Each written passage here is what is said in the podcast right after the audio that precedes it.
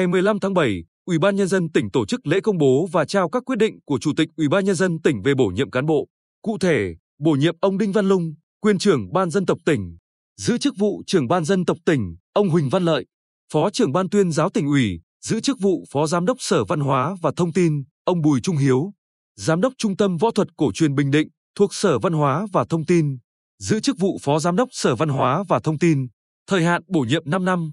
Phát biểu tại buổi lễ, Chủ tịch Ủy ban Nhân dân tỉnh Nguyễn Phi Long chúc mừng ba cán bộ nhận quyết định bổ nhiệm, mong muốn các đồng chí trên cương vị mới tiếp tục nỗ lực công tác, hoàn thành tốt nhiệm vụ, xây dựng các đơn vị ngày càng vững mạnh.